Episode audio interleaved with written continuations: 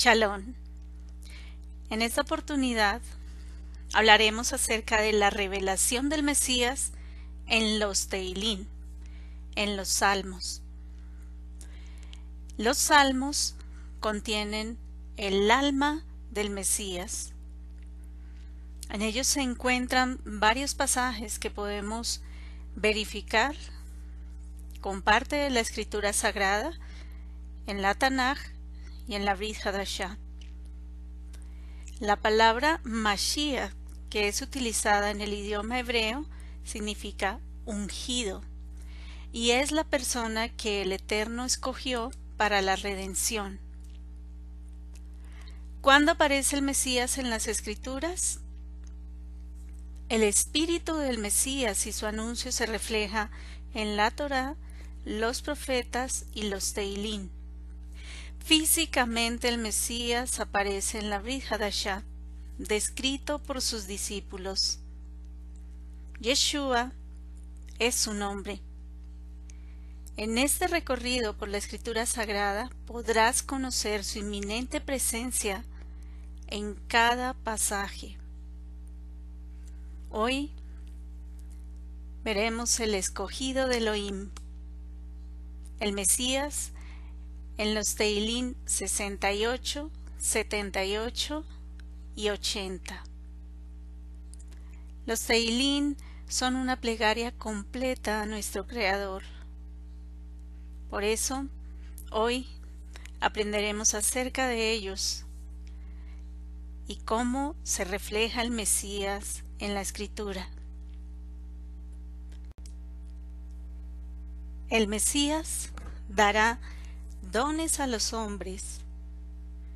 Tú has ascendido a lo alto, has llevado en cautividad tus cautivos, tomaste dones para los hombres y aún entre los rebeldes, para que el Eterno, Elohim, habite entre ellos. Teilín sesenta y ocho, dieciocho. Dará dones a los hombres. Pero a cada uno de nosotros fue dada la gracia, conforme a la medida del don de Mashiach, del Mesías, por lo cual dice: subió a lo alto, llevó cautiva la cautividad, y dio dones a los hombres. Efesios cuatro, siete al ocho. El Mesías hablará en parábolas. Teilín setenta y ocho, uno al cuatro. Escucha, pueblo mío, mi enseñanza. Inclinad vuestro oído a las palabras de mi boca.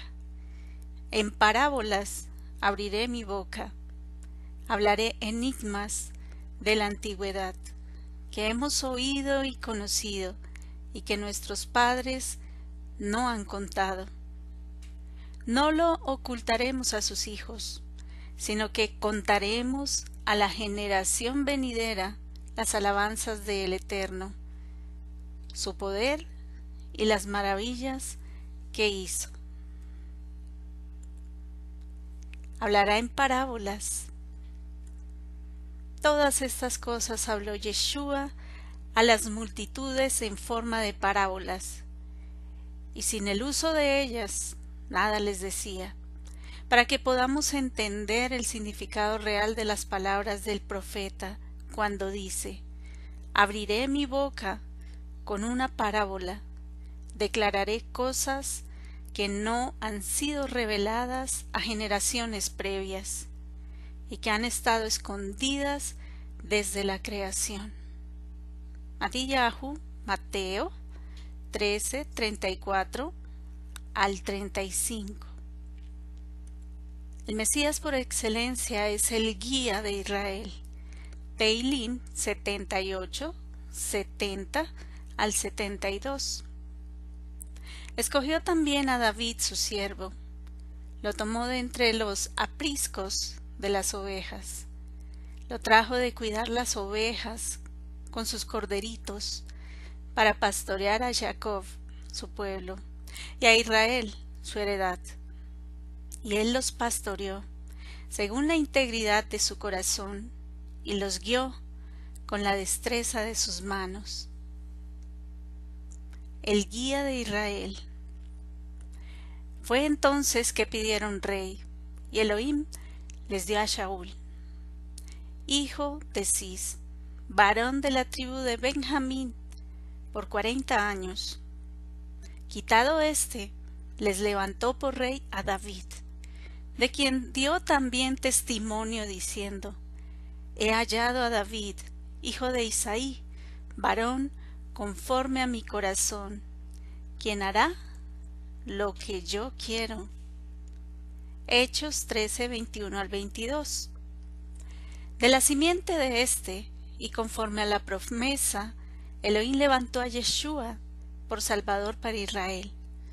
Su llegada fue precedida por la proclama de Yohanán, Juan, demandando una purificación en agua como señal de arrepentimiento a todo el pueblo de Israel. Hechos trece, veintitrés al veinticuatro. El Mesías es el medio de salvación. Teilín ochenta, uno al dos.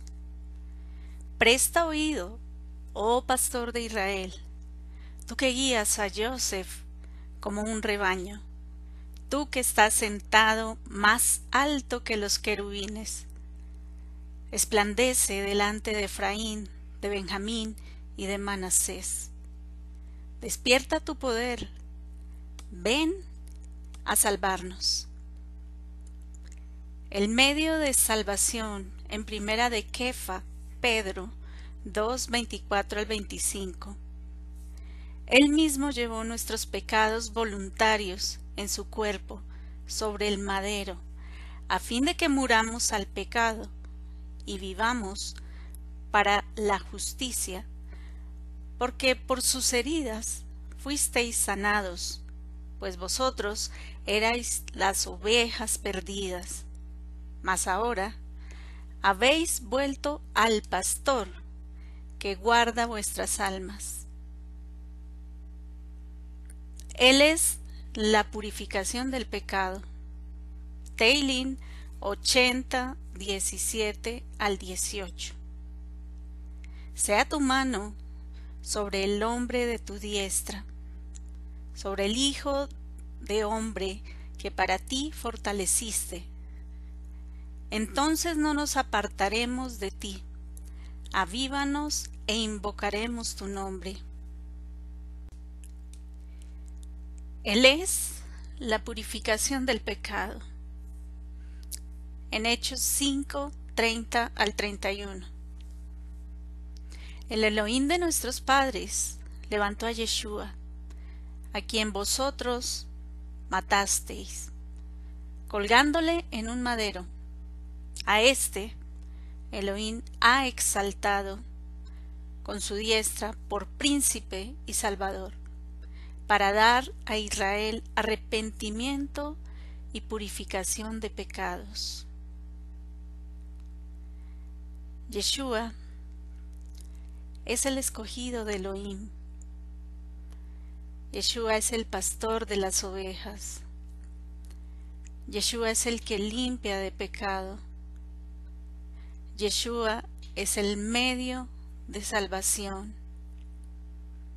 y es el guía por excelencia de su pueblo Israel. Pero Elohim, que es rico en misericordia, por su gran amor con que nos amó, aun estando nosotros muertos en pecados, os dio vida en el Mashiach, en el Mesías. Así como nosotros, pues, por gracia, recibisteis salvación. Efesios dos, cuatro al cinco. Deseo que este mensaje te sirva para conocer al ungido del Eterno, al pastor de las ovejas, al príncipe, a Yeshua, el Hijo de Elohim. Shalom. El Eterno te bendiga.